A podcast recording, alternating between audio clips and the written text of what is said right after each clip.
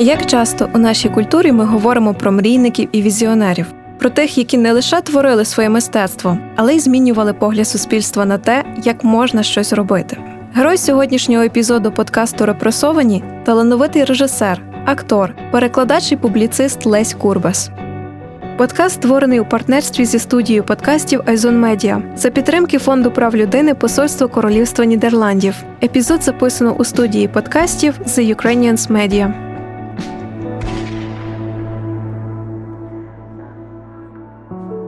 Важко сказати, коли саме Лесь Курбис зауважив початок кінця. Злі передвісники кружляли над ним постійно, але наблизились притул лише восени 1933 року, коли режисер разом із драматургом Миколою Кулішем готували до прем'єри свою останню п'єсу Маклена Граса. Дослідниця Раїса Скалій пише, що напередодні тієї прем'єри Павло Постишев, другий секретар ЦК КПБУ і один з організаторів голодомору, викликав Курбаса до себе і наказав театру Березіль через декілька днів зіграти Маклену Грасу для тодішнього керівництва. Наступний епізод у цій історії нагадує відому картину Леонардо да Вінчі Таємна вечеря. У ніч з 4 на 5 жовтня Лесь Курбас зібрав у себе вдома акторів Березолю і символічно з ними попрощався. Актор Йосип Гірняк у своїх спогадах про ту зустріч пише так. Ми розмістилися в невеличкій кімнаті, де жила Курбасова мати і яка служила їдальнею. Курбас сам не сідав за стіл, тільки обслуговував нас. При кінці цієї вечері він сказав нам: Товариші, перед нами остаточний іспит. За два дні відбудеться перегляд, можливо, останньої нашої спільної праці. Мене може не стати між вами. Отож, я просив би вас, щоб ви продумали, до чого ми стриміли, яка була наша мета, щоб ви на мене пізніше не нарікали. Я хотів тільки одного збудувати разом з вами театр. Нараз ні з цього, ні з того зривається Наталія у жвій і з рясними сльозами кидається на груди Курбаса. Цього не може бути. Ми без вас ніщо. Як може бути театр без Курбаса? Атмосфера перед тією виставою під час неї була максимально напруженою. На майдані перед Березолем і всередині театру туди-сюди вшивалися агенти КГБ. Вони стояли у фоє, сиділи у гримерках, перекидували речі у столах і шафках акторів, обмацували одяг тих, хто несподівано повернулися з перерви. Актори були як на голках, боялися зробити зайвий крок чи сказати не те слово. Ті ж, хто відкривали виставу, аж до моменту виходу на сцену тремтіли і хвилювалися так, що навіть сценічний грим не рятував від правдивих емоцій. Публіка у перших рядах засліплювала їхні очі блиском орденів. Балицький, Косіор, Постишев, Затонський і Любченко пильно спостерігали за перебігом подій у виставі.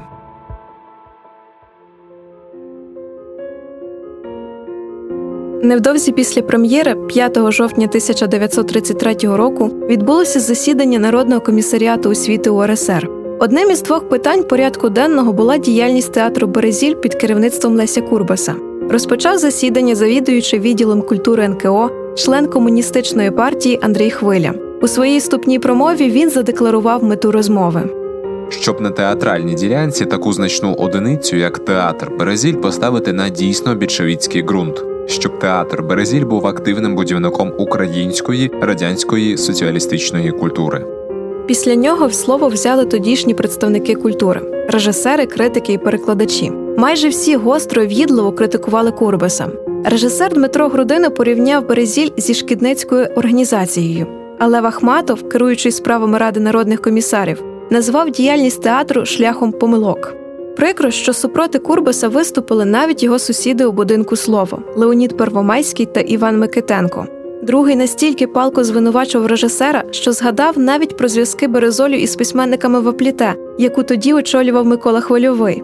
Як відомо, такі факти не могли позитивно вплинути на подальшу долю Олександра Курбаса. Втім, карма паскудна річ, бо вже у 1937 році НКВС візьмуться і за Микитенка. Неважко здогадатися, що недругів Курбаса на тому засіданні було набагато більше, ніж друзів. Та навіть якщо ті сили були рівні, то заступитися за свого вчителя, наставника і друга наважувалися лише одиниці. Актори Іван Мар'яненко і Борис Балабан та акторське подружжя Романа Черкашина і Юлії Фоміної. До слова, спогади Фоміної чудово ілюструють тодішній дух часу, що полягав у нескрізному страхові людини сказати щось зайве. По завершенню засідання, згадує акторка, вони поверталися з чоловіком додому, а неподалік ішов якийсь авторитетний відомий актор. Фоміна спитала, чому він не заступився за Курбаса. На що чоловік відповів: Хочу працювати і далі. Євген Худзик, актор, режисер шкільного театру УКУ на Симонових стовпах. Життя його було непросте, власне, в часі у тих всіх соціалістичних ідеологій, так, в часі розвитку їх. І ми знаємо, що він більшість свого життя ну, прожив і присвятив е, навіть становленню такої мистецької складової у цього радянської парадигми, так так назвемо. Хоча ми знаєте, вбачаємо, як він постійно ставав в контр якимось ідеологіям, так і ми бачимо, наскільки йому було непросто творити в тому часі. І оця теж якість такого складного часу. Митцю все одно вдається проявити себе, свій геній та проявити. Уже наступного дня Леся Курбаса звільнили з посади керівника Березолю, і він вирішив податися до Москви. Цілісінький день дружина режисера Валентина Чистякова і мати Ванда Адольфівна збирали йому валізи. Микола Коліш підтримував друга словами. А сам режисер забирав із полиць улюблені книжки. За спогадами Йосипа Гірняка, попрощатись із Курбасом прийшов навіть Микола Бажан. Він передав йому якусь книжечку, мовляв, щойно з друкарні, та міцно обійняв на прощання. Увечері на пероні Харківського вокзалу режисер вирушив до Москви. Рятівну соломинку Курбасу простягнув керівник державного єврейського театру, славетний актор Соломон Міхоелс. Лесь активно долучився до роботи над постановкою шекспірівського короля Ліра, яку попередній режисер до кінця довести не міг. Декілька разів Курбас у Москві перетинався з бажаном, про що свідчить спогади другого. Але завжди ці зустрічі були дуже короткими і боязкими. Режисер повторював, що не хоче, аби в когось через нього були проблеми. Зрештою, поставити короля Ліра йому теж не судилось. Далі події розгорталися із шаленою швидкістю. 17 грудня 1933 року вийшла постанова Кадміну УРСР про позбавлення Леся Степановича Курбаса почесного звання народний артист УРСР. А вже через тиждень, 25 грудня, Леся арештували у Москві, причому без відповідного ордера. Офіційно режисера звинуватили в участі у контрреволюційній українській військовій організації. Почалися виснажливі допити, і фактично два місяці він не визнавав своєї провини. 25 лютого 1934 року Леся Курбаса у зв'язку з деталями справи відправили до Харкова. Зрештою, мучителям вдалося досягти свого. Катерина Гладка, журналістка, поетка, дослідниця історії ідей та новаторів у культурі. Був такий знаменитий процес УВО, це така українська військова організація. Це було середовище, в принципі, січових стрільців, оте середовище, і був сфабрикований процес. Ну йому так нормально придумали історію. Тобто йому на хвилиночку пришили справу про те, що він збирався вбити Постишева, одного із топових лідерів КПБУ та тодішнього і те, що він організовував переворот. Це був військовий злочин. І власне він був заарештований якийсь певний час в Харкові. Був такий судовий процес, де раптом знайшлося купа свідків. Він був змушений підписати папір про те, що він е, контрреволюційну діяльність проводить. Лесь Курбас визнав свою неіснуючу провину, зізнався в одужанні від політичної хвороби та попросив дозволу на одне після табору знову займатися театром. Співтабірник Курбаса Рустам Галіат Валаєв так процитував режисера. Коли мене заарештували, я довго не міг зрозуміти, чого від мене хочуть. Почалося застосування різних методів: холодна і гаряча обробка, тортури безсонням, голодом, багатогодинним стоянням обличчям до кута, без права виходити до вбиральні і так далі, і тому подібне. Так мене не вертали в турецьку віру, і раптом мене мов би, осяяло. Доля моя вирішена, і мені надано великодушне право вирити собі могилу, оббрехавши самого себе і тим самим даючи формальне обґрунтування для особистого засудження. І я почав строчити. Строчив як попало. Мене заарештували одного, тому в моєму обвинувальному висновку фігурував один пункт 10 статті 58, а саме контрреволюційна агітація. Я облябав себе лайном з ніг до голови, клявся в неіснуючих гріхах, бився в груди. Хто цього не робив? Не я перший, не я останній.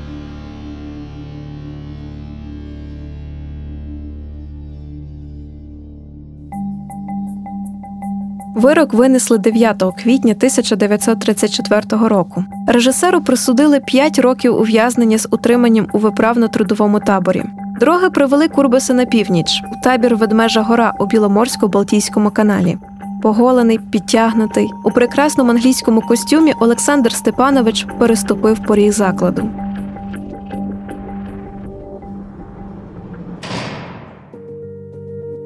Втім, відмотаємо час назад, коли все ще не було настільки трагічним і страшним. Алесь Курбас, всесвітньо відомий режисер з України, тільки з'явився на світ. Це сталося на Галичині у містечку Самбір, де акторське подружжя Степана Курбаса і Ванди Адольфівни у метриці Іванівни Тайхер перебували на гастролях театру Руська бесіда. У той зимовий вечір, 25 лютого 1887 року, Степан грав у Шилерівській виставі Розбійники, а його дружина у єдиному на ціле місто готелі народжувала первістка. Хлопчика назвали Олександр Зенон, і його дитинство частенько минало саме за колісами театру. Ванда Тайхер Курбас була тоді знаною акторкою, грала у виставах за мотивами творів Шевченка і Старицького, дружила із Софією Тобілевич. Батько Леся спершу був актором руської бесіди, а пізніше став керівником театру. Як розповідають дослідники, керівна посада не дуже пасувала м'якій та вразливій натурі Степана. Він важко сприймав заколісні плітки та інтриги, тому з часом почав випивати. У 36 років Степан покинув сцену, а Лесь у свої сім познайомився з дідусем Пилипом, священником у селищі Старі Скалати на Тернопільщині. І тут варто згадати про те, що впливало на формування хлопчика. Євген Худзик очевидно, це теж його мандрівна акторська е, сім'я, батько мати. І навіть цей конфлікт, що батько священник, а син актор, я думаю, це теж накладало дуже багато цікавих аспектів і спілкування, і пошук відповідей на цю складну ситуацію. Чому так? Чому? В чому є розбіжності, в чому єдність цих профілів, покликань? І е, я думаю, це теж значною мірою впливало. Третє, власне, його така мандрівна природа, чи як то сказати, бо він е, чи обставини цього часу, коли кордони були настільки. Знаєте, зараз люди мандрують по всьому світу, а тоді кордони мандрували по всьому світу. Наша Україна, наскільки вона змінювала ті матриці кордонні і відповідно культурні. Віра Ганчар акторка, філологиня, голова громадської організації Пава. По-перше, ця освіта була вдома в селі Старі Скалати, звідки його дідусь походив. Пилип Курбас. Це така, ніби домашня початкова освіта. Після неї, наскільки пам'ятаю, він вступив в гімназію. І не просто так вступив. Е, він вступив у третій клас відразу. Це була гімназія Франца Йосифа, класична гімназія. Ну і очевидно, там навчали мов. І теж цікавий момент, що він е, закінчує гімназію екстерном. Це вже говорить про якийсь рівень знань людини, чи напевно якийсь рівень готовності до навчання і вміння навчатись. Катерина Гладка. І у нього було таке мислення, що він першочергово був налаштований на те, щоб читати щось в оригіналі. Тобто, от йому там сподобався Іпсен, значить, треба вивчити норвезьку, там іще якусь. І цей підхід тоді насправді був не такою властивою історією, тому що в принципі самбір і зараз не дуже там центр е, області, та але ну в принципі це достатньо провінційна атмосфера. Мови йому одразу дали вихід на джерела. І усюди, де він далі пересувався, починаючи від гімназії і закінчуючи там віденським і львівським університетами, його цікавила передусім атмосфера події і бібліотека. Театр став основним зацікавленням Леся. У гімназії Франца Йозефа він відвідував театральний гурток, а по завершенню таємно від батьків написав листа до управи руської бесіди, щоб йому виділили кошти на навчання у драматичній, мабуть, віденській школі. Театр відмовив, але 11 жовтня 1907 року Лесь все ж таки став слухачем Віденського університету, але філософського факультету. Треба розуміти, що таке означає на початку ХХ століття потрапити в відень, Віденський університет. Тобто, це доступ до всіх джерел, це опера, на яку він ходив, де досі збереглася ця традиція, що там є такі, якби дешеві квітки. Е, стоячі, де можна було піти, значить, за достатньо маленькі кошти, подивитися там світові прем'єри. Вона досі ця традиція є, і ти можеш купити такий, ніби студентський варіант, і стояти десь в ложі, стоячи, дивитись. Згідно зі спогадами Хоми Водяного, Лесь мало цікавився навчанням в аудиторії і лише зрідка відвідував лекції. Свої 40 крон, які щомісяця хлопцеві надсилав дідусь, Курбас витрачав на книжки, журнали і найчастіше квитки у театр. Аби встигнути все, 20-річний юнак спав по 2-3 години на добу. З позаранку займав чергу за дешевими квитками і цілісінький день займався самоосвітою. Експериментував. Одного разу Хома Водяний застав його перед зеркалом у кімнаті. Збоку лежала розгорнута книжка. Таємно від усіх Лесь вчився роботі з образом. Віра Ганчар. Якщо брати ці театри, які загалом в той час були в Відні, е, Бургтеатр, там були оперні театри, і теж цікава була придворна опера, і був народний оперний театр. І це поєднання такого високого театру, аристократичного. Курбас його бачить, він з ним знайомиться, але також і з народним театром, з тим простим. Деколи це були такі дуже примітивні, прості. Ну, якщо взагалі говорити про народний театр того часу в Німеччині, то от там було місце і цій простій народній драмі. Мені важливо те, що він сприймав і високе мистецтво, і таке, наче простіше, яке було часто недосконалим, і, можливо, в чомусь інколи деколи застарілим. Бо зазвичай там ставились якісь прості соціально-побутові вистави в цих народних театрах. Крім того, відень став для юного Леся місцем доленосних зустрічей та пошуку наставників. Саме там Курбас познайомився із філософом-містиком Рудольфом Штайнером. Катерина Гладка Взагалі, дуже багато людей з розстріляного відродження вони е, шукали зустрічі з цим Штайнером. І Курбас так само він приїхав спеціально до нього в Мюнхен, здається, якщо я не помиляюся, на одну із лекцій. Штайнер е, він сповідував такий підхід комбінований світу, тобто він дивився на світ як на цілісну систему. Такий інтегральний у нього був дуже підхід, і він застосовував різні частини різних філософій, не як зайві. Ну там, умовно кажучи, там буддизм це добре, а там шаманізм це не добре. Тобто він брав елементи різних систем, досліджував їх і сприймав це як е, такий оркестр, в якому є кожен свій інструмент, має бути нормально застосований. Але, попри те, він дуже багато працював з театром, з новими техніками театру, наприклад, з філософією античних містерій, де це був не зовсім театр, це було щось середнє між ритуалом і театром. Курбаса цікавило завжди питання, як ці духовні засади прилаштувати в театр, де знайти таку форму, щоб насправді цю реальність зробити живою, щоб глядачі перестали бути пасивними такими сидячими об'єктами в театрі, які ніяк не беруть цьому участь. За час навчання у відні Курбас зауважив разючу несхожість театрів типу руської бесіди, в якому грали його батьки, із сучасними європейськими театрами. Він захоплено ходив на постановки за п'єсами Шекспіра, Шилера, Гьоте, відкривав для себе драматургію норвежця Генріка Іпсена. Що цікаво, спогад Віталія Савчука, одного з учнів Валентини Чистякової, доводить: Курбас читав Іпсена в оригіналі і віртуозно перекладав для акторів. Варвара Савчук музикантка, акторка, солістка гурту The Velvet Sun. І починають актори читати п'єсу, а п'єса норвезькою мовою, бо її ніхто ще не переклав. Ну і актори кажуть: слухай, Лесь Степанович, я е, в принципі знаю норвезьку, але не так добре, щоб от просто сьогодні влаштовувати чітку п'єси. І актори так ну сидять, думають, що ми будемо робити. І в цей момент Лесь Степанович вскочив, взяв книгу, п'єсу і починає просто на очах у своїх акторів синхронно перекладати п'єсу і перфектною українською мовою читати за кожну роль.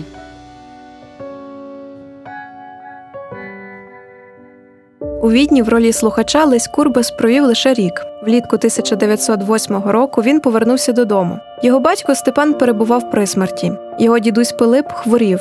Родина вирішила, що після смерті батька Лесь продовжить свої студії, але вже у Львівському університеті. У житті юнака розпочався новий етап.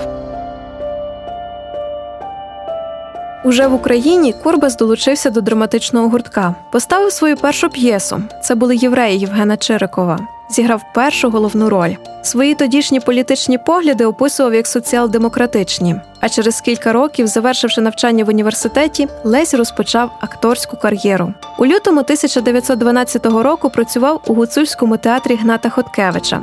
Вирушив у свої перші гастролі. У вересні того ж року успішно дебютував у театрі Руська бесіда. Грав головні чоловічі ролі, часом навіть ролі свого батька. До слова, на одну з постановок украденого щастя, де Михайла Гурмана грав Лесь Курбас, прийшов навіть маестро Франко. Попри гучний успіх, у 1914-му 27-річний актор покинув руську бесіду. Приблизно в той час у нього зародилися амбітні мрії про власний молодий український театр. Виник концепт розумного Арлекіна. Євген Худзик. Це для мене дуже дорого вартує. Ця ідея розумного Арлікіну, відповідно, а як його виховувати? Бо далі постають якби питання, що з цим робити, як готувати такого актора, на що націлювати цього актора, яких людей відбирати на акторську на акторську майстерність, так? І тоді виглядає, що це не просто я набираю штат працівників, яким я буду платити зарплату. Я формую навколо себе певну спільноту людей з якими десь ми маємо близькими бути по розумінні життя, по тому, чому ми присвячуємо своє життя. Я в такий спосіб формую оточення свого життя, побратимів, посестер. Ну тобто, це зовсім взагалі інакше формування не просто театру, а себе в театрі навіть, не тільки людей навколо. Розумієте? Тобто, наскільки це глибока думка? А вже вже далі яку методологію обирати для цього виховання? Це неймовірне теж складне питання методологічне, з чого найважливіше вчити. Чому? Так? І воно стосується взагалі освіти театральної і кризи в театральній освіті. Але втілити цю мрію у часи Першої світової Курбасу не вдалося.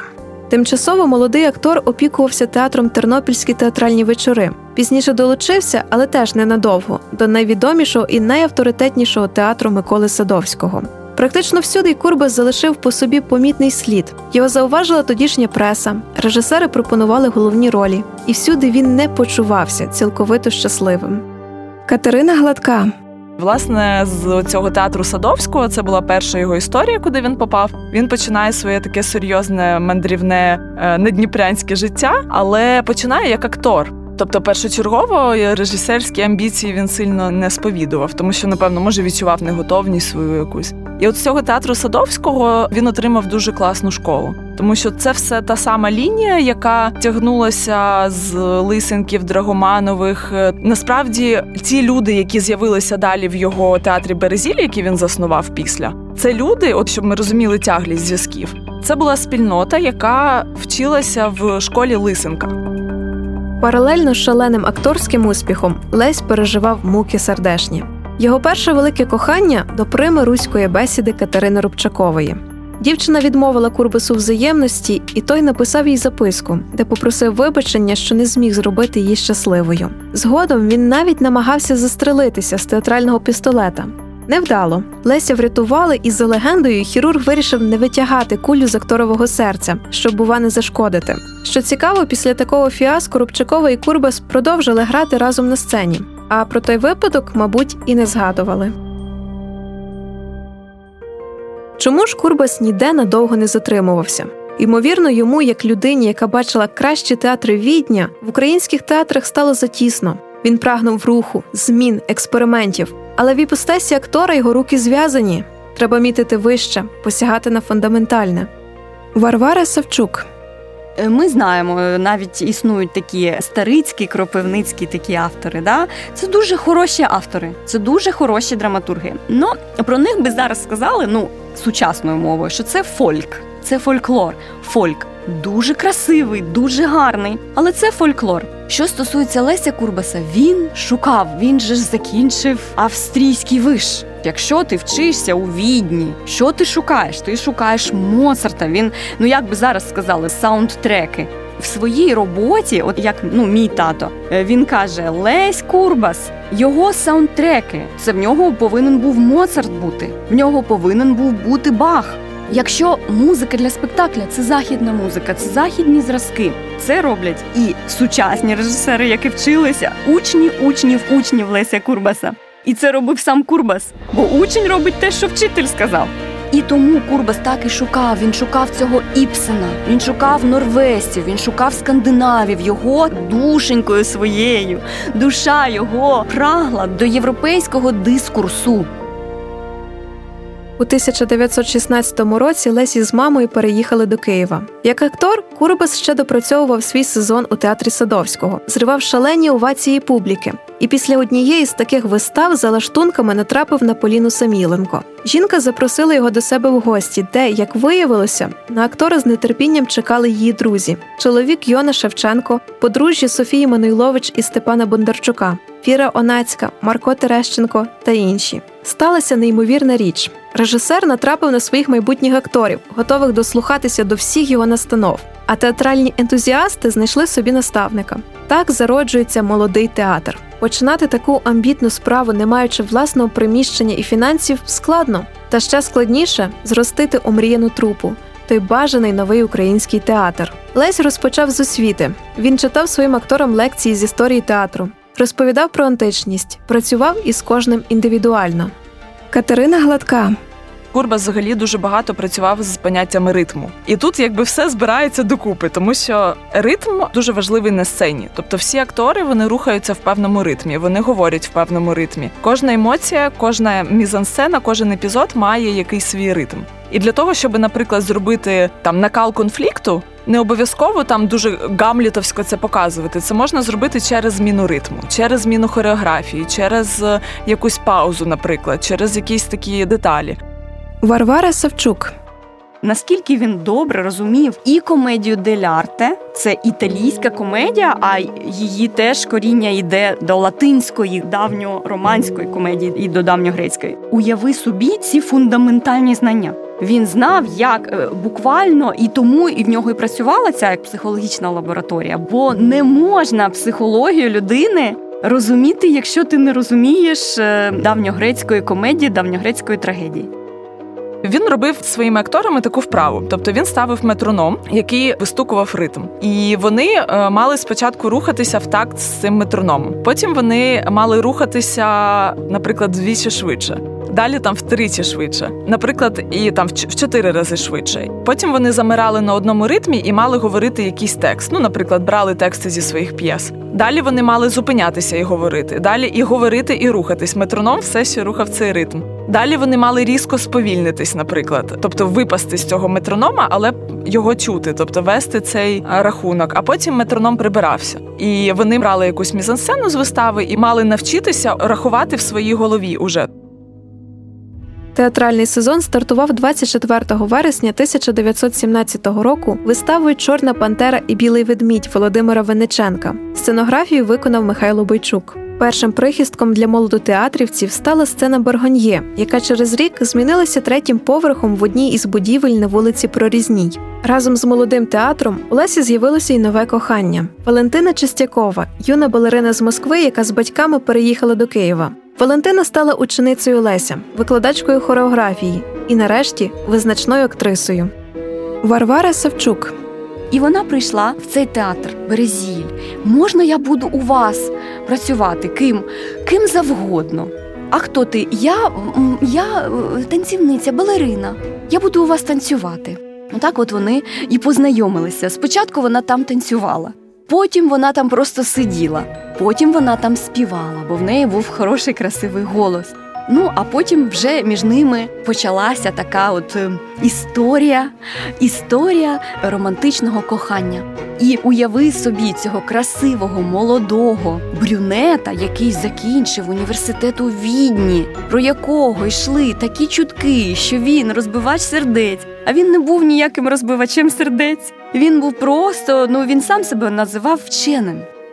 Вони одружилися незабаром у 1919 році в Андріївській церкві. Попри критику Ванди Дольфівни, ревнощі з боку Лесевої трупи і непрості часи, щасливі закохані ніжно тулилися одне до одного на відомій світлині, а поруч стояли друзі і мати Курбеса.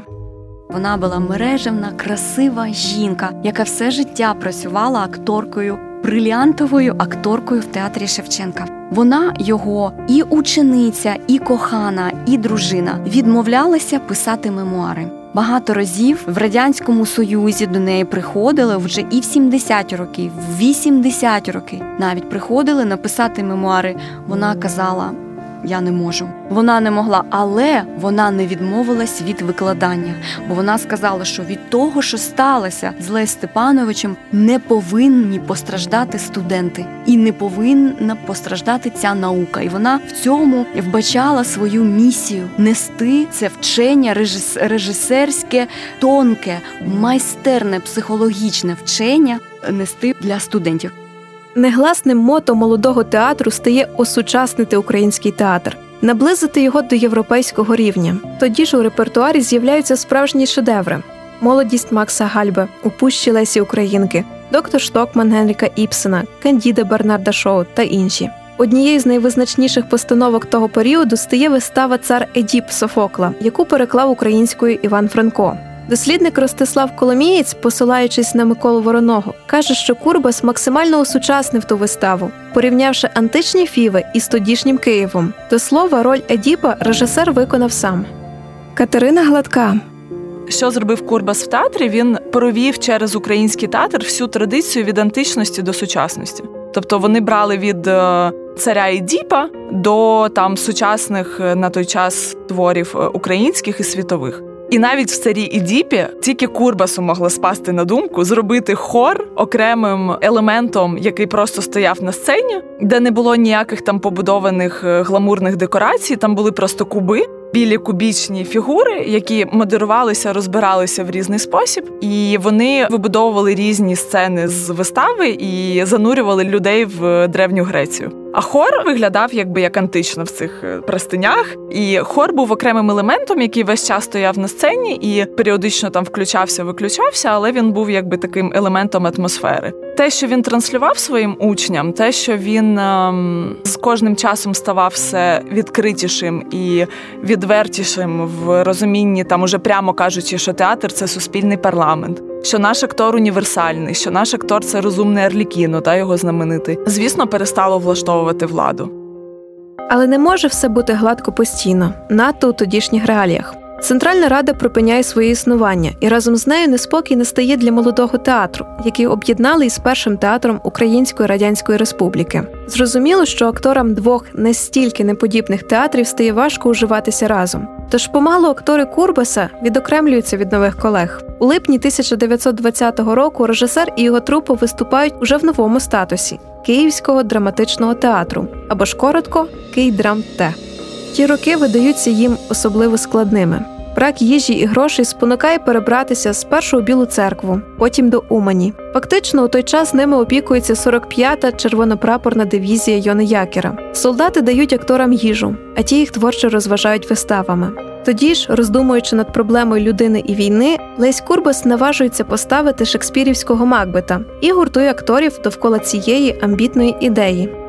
Хто розуміє весь жах такої грих слів? Шекспір перший раз, Макбет з п'ятої репетиції, той не пожаліє поту і однієї двох безсонних ночей для добра великої нашої справи. Закликаю до найбільшої енергії, підйому, твердості, всі за всіх, усі за спектакль. Не ждіть, поки вам роботу дадуть в руки. Робимо велике історичне діло для українського театру і культурне діло. Всю свою душу і енергію киньте у вогонь творчої праці над Макбетом. Актор Василь Василько пише, що той спектакль був позбавлений акторського награшу і пишномовної декламації. Корбас прагнув максимально реалістично показати, якою згубною буває людська пристрасть. У цій виставі режисер знову послуговується грою з ритмом. Зокрема, за словами дослідниці Ганни Веселовської, у третій дії, де лунає монолог Макбета короля, герой вішає свою корону на бильце трону. Корона гойдається, і герой підлаштовує своє мовлення до її коливань. У такий спосіб Курбас хоче показати, наскільки нестійкою буває королівська влада. Доволі лаконічними ескетичними видаються самі декорації, панерні щити, на яких почергово написано табір Фореса або Інвернес фортеця Макбета а також ніс блазня і очі відьом, які лампочками спалахують у потрібний момент. Щодо акторського складу, то головну чоловічу роль у виставі зіграв сам режисер. Першою українською леді Макбет стала акторка Любов Гакебуш, а кохана Курбаса Валентина Чистякова зіграла роль однієї з трьох відьом. Уманська сторінка Київдрамтех характерна ще однією непересічною подією. 4 грудня 1920 року, як повідомляє газета Вісті, Лесь Курбас і його актори засновують студію драматичного мистецтва. Мета затії доволі проста. Актори мають просвітити глядачів, наблизити їх до глибшого розуміння мистецтва. При студії викладають мімодраму, грим, вокал, хореографію, фехтування і сценічну українську мову. Саме так Курба спробує боротися з невіглаством простолюду і виховувати нових акторів. У ті роки, як можна припустити, це завдання було із зірочкою, бо зводити кінці з кінцями акторам і не тільки дуже складно. Часто митці практично не можуть себе прогодувати одним тільки акторством, тому доводиться розвантажувати вагони чи працювати на фабриках. І це все поєднувати з проживанням у жахливих умовах без жодного натяку на приватний простір. Тому й не дивно, що після успіху Макбета і гайдамаків, після складної зими Київдрамте припиняє своє існування. Катерина Гладка його середовище, його театр це була реальна родина. Ну, впритул до того, що вони працювали часто там без гонорарів і в окремі часи навіть без їжі, пересувалися там то в Білу церкву, то в Одесу, то якби шукали постійно якісь можливості. Але принцип був такий, що він, як майстер, він передавав певні тренажі, і вони запрошували. Тобто він не був настільки самозакоханий, що він викладав все. Тобто вони, наприклад, збирали гроші і запрошували там викладача з ритмики або з хореографії. Далі одне покоління, наприклад, вчилося, і воно практикувало, практикувало, допоки не доходило до якогось певного рівня. І далі всім новеньким, які там приходили в е, театр, їм уже могли учні передавати це далі. Тобто, це була реальна майстерня. Це була майстерня, де це все працювало, і де цей контакт передавався вживу. Історія становлення, розвитку і розквіту театру Березіль нерозривно пов'язана із професійною зрілістю самого Леся Курбеса. Як влучно зауважує театрознавиця Нелі Корнієнко, режисер дійшов до усвідомлення, що точкових вибухів, яскравих прем'єр у різних складах замало, щоб змінити весь світ. Варто шукати глибший і зріліший підхід. Театр стає відзеркаленням суспільства, і як у суспільстві в театрі теж діють певні політичні правила. Є лідер, актори, програма маніфест і чітка мета, до якої варто прагнути. Тож у березні 1922 року Курбас із акторами молодого театру засновують МОБ мистецьке об'єднання Березіль, яке нагадує цілу театральну державу. За спогадами письменника Юрія Смолича, це були чотири мистецькі майстерні для молоді, майстерня для підготовки пересувного колективу, методологічний режисерський штаб, музей і журнал барикади театру. Звідки ж Березіль узявся? Новина про створення мобу разом з потужним маніфестом з'являється у їхньому власному журналі. Епіграфом до тексту стає перекладений Лесем Курбусом вірш норвезького письменника, автора гімну Бьорнстєрне Бьорнсона Я Вельгер Май Апріль або ж Я вибираю квітень. Однак у перекладі реалії вірша дещо одомашнились. Я вибираю березіль, він ламає все старе, пробива новому місце. Він щиняє силу шуму, він стримить. Я вибираю березіль, тому що він буря, тому що він сміх, тому що в ньому сила, тому що він переворот, з якого літо родиться.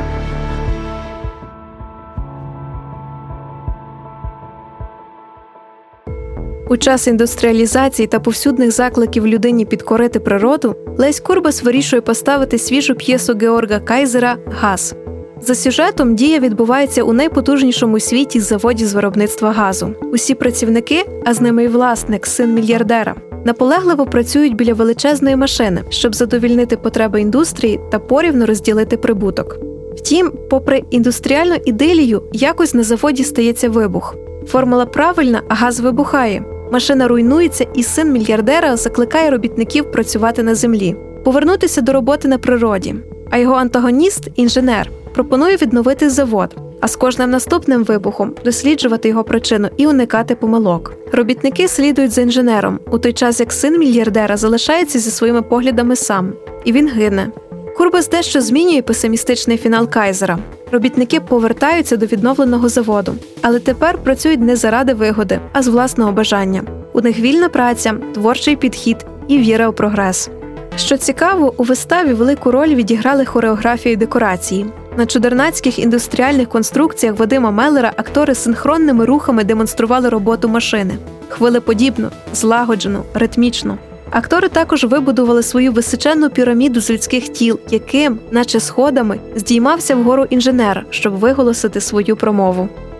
Ви, герої, вкриті потами кіптяво, куди вас кличуть, із царства устійло, саджати розсаду тими ж руками, якими творили велике і величезне, сила в машинах, які ми приводимо в рух. Ви даєте біг залізничним поїздам, ви ведете велетенські кораблі по морях, ви переможці у всесвіту. Ніхто з тодішніх режисерів не ставив нічого подібного. Тож про виставу Курбаса заговорила преса, написали критики. Одні хвалили молодого генія, інші докоряли у симпатії Руссо та патріархальній ідилії. Так чи інак, газ був справжньою подією у тодішньому культурному житті. Варвара Савчук І він писав, що художник в театрі це набагато більше, ніж просто вже художник. Це і художник на полотні, це і художник як скульптор, тобто художник у просторі. І це художник він писав французькою як прожектор. Прожектор. Що це таке? Прожектор, проектор, тому що спектакль, окремий спектакль, то є проект. В нього є початок і він продовжується. Це проект. І тоді художник, якщо він хоче створити театральний, він повинен бути оцим прожектор. Період Березолю це період великих і гучних прем'єр, справжнього розквіту українського театру, за яким нарешті так цікаво і захопливо спостерігати. І не в останню чергу завдяки зірковим співпрацям того часу, коли у творчі тандеми об'єднувалися кращі з кращих. А у 1925 році Лесь Курба стисне руку письменнику, з яким йому судилося творити театр аж до кінця свого життя. Спільно вони поставили останню в їхньому житті виставу на волі Маклена Граса.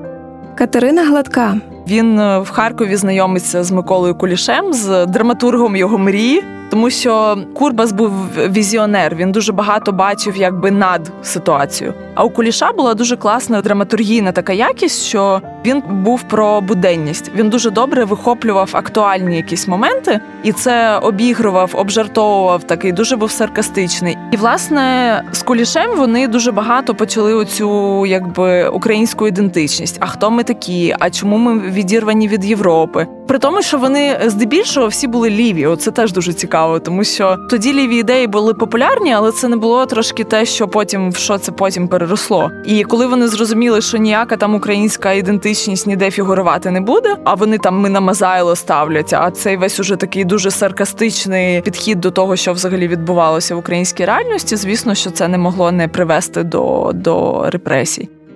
Євген Худзик. Коли ми спільно ми створюємо те, що для нас є найбільш важливим, і як ми розуміємо це життя, і як ми хочемо його проявити, це дуже рідко відбувається, і це носить, як правило, якийсь такий теж містеріальний характер. І мені здається, ця містеріальність була присутня в цьому тандемі Курбаса і Куліша. Ми знаємо ряд цих спільних постановок, і ті, які не відбулися, та власне патетична соната не відбулася. Вона була показана для закритого кола тих всіх е, чиновників і не вийшла в світ. Народний Малахій був е, дозволений тільки для театру Березіль в Харкові і не для якого іншого театру. Тобто це була така дуже серйозна цензура. Тісно працювати з Миколою Кулішем, про якого я розповім у наступному епізоді, Курбас почав лише через рік, у 1926-му. Тоді ж березільці квапливо спакували валізи і переїхали у столицю радянської України Харків. За словами театрознавців, саме там Березіль змінив свій вектор на більш філософський. У репертуарі з'явилося чимало п'єс українських драматургів, а майстер Курбас час від часу довіряв Березіль учням-режисерам. За 11 років роботи театру публіка побачила аж 46 п'єс, зокрема народного Малахія Миколи Куліша. Прем'єра вистави відбулася 31 березня 1928 року. За сюжетом Малахій Минович Стаканчик, чоловік, на якого дуже вплинув прихід більшовицької влади, сходить з розуму. Він покидає свою родину, рушає до Харкова і прагне постійними заявами до раднаркомів провести реформу людини. За це кум і дочка Любуня запроторюють його до божевільні. Вибравшись звідти, чоловік називає себе нармахнаром, тобто народним делегатом, месією. Фінал історії трагічний. Дочка стаканчика Любуня стає повією і натрапляє борделі на власного батька. З переживань дівчина вчиняє самогубство. Якщо Микола Куліш у підзаголовку до п'єси схарактеризував її як трагедійну, то режисер і сценограф на афішах пообіцяли комічну трагедію. Акцент упав на дивовижні декорації та роботу виконавця головної ролі Мар'яна Крушельницького. Одним з найцікавіших винаходів Курбаса і Меллера стала візуалізація машини для реформування чи то пак переробки людей. У п'єсі її немає, але вона з'являється на сцені. Це величезна махіна у 3 метри заввишки і в 4 в ширину, з важелів, коліс і шестерень, у яку по черзі заходять пошкоджені люди, із якої під симфонічний етюд Юлія Мейтуса вилітають ангелоподібні люди в однаковому одязі із червоними серцями на грудях і з квітами в руках. Адже саме таким був зміст стаканчикових снів і проєктів. До слова, про це чудово пише Ганна Веселовська у книжці «12 вистав Леся Курбаса. Завзято рекомендую. Я розумію, наскільки це важливо поєднувати ці слухи акторські і режисерські. І те, що Курбас мав два ці слухи, і як ми теж знаємо, що він був дуже вмілим, талановитим актором, це теж багато про що говорить. І він, е, якщо вимагав від актора чогось, він міг це робити, бо він тією ж мірою від себе це вимагав, бо він знав про що йдеться. Він не був той, хто вчив тому, що він ніколи не робив. Оця якість дуже важлива.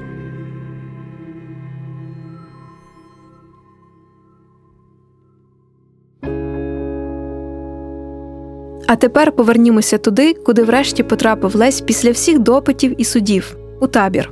З чим режисеру точно пощастило, то це з керівниками установи, які цікавилися театром, і до митців мали певний пієтет. Лесі ніколи не обмежували у кількості паперу, який він просив у начальника. І найважливіше дозволили займатися улюбленою справою працювати в театрі. На диво Курбас мав справу з елітою того часу співаками, музикантами, викладачами консерваторії. Згідно зі штатним розписом, у театрі працювало понад 100 осіб. Із новою трупою режисер поставив п'єсу аристократи Миколи Погодіна, інтервенцію Льва Славіна та декілька інших. Щоправда, другу п'єсу до грандіозної прем'єри трупі довести не вдалося. Напередодні генеральної репетиції Леся вирішили перевести в інший, більш суворий табір. Серед в'язнів побутувала думка, що виною стала заява попереднього режисера театру Олексія Алєксєєва. Він заздрив Курбасу і прийшов зі статтею гната Юри до керівництва, щоб усім дорікнути. Курбас націоналіст, а ви йому так сприяєте.